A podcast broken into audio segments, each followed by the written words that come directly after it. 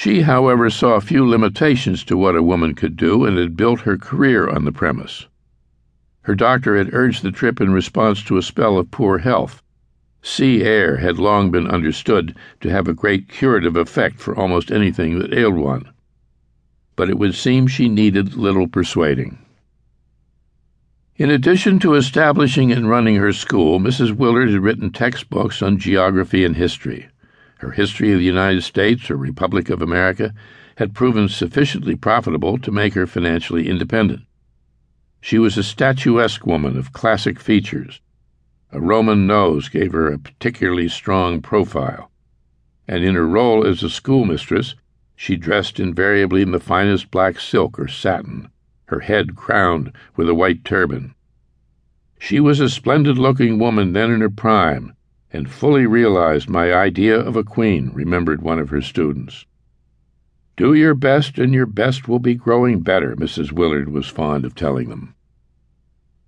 Leaving the school in the care of her sister, she boarded her ship for France, accompanied by her twenty year old son John, ready to face whatever lay ahead.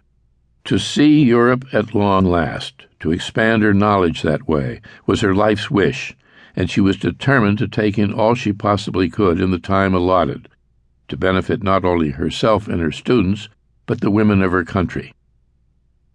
Oliver Wendell Holmes, Wendell as he was known, was also going in serious pursuit of learning.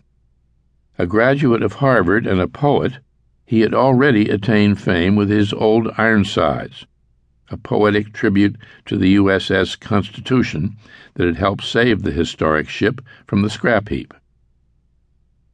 I tear her tattered ensign down, long has it waved on high, and many an eye has danced to see that banner in the sky. Beneath it rung the battle shout, and burst the cannon's roar. The meteor of the ocean air shall sweep the clouds no more.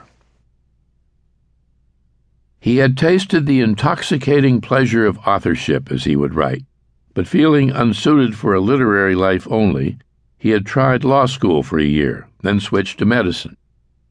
It was to complete his medical training that he, with several other young men from Boston, set off for Paris, then widely regarded as the world's leading center of medicine and medical training.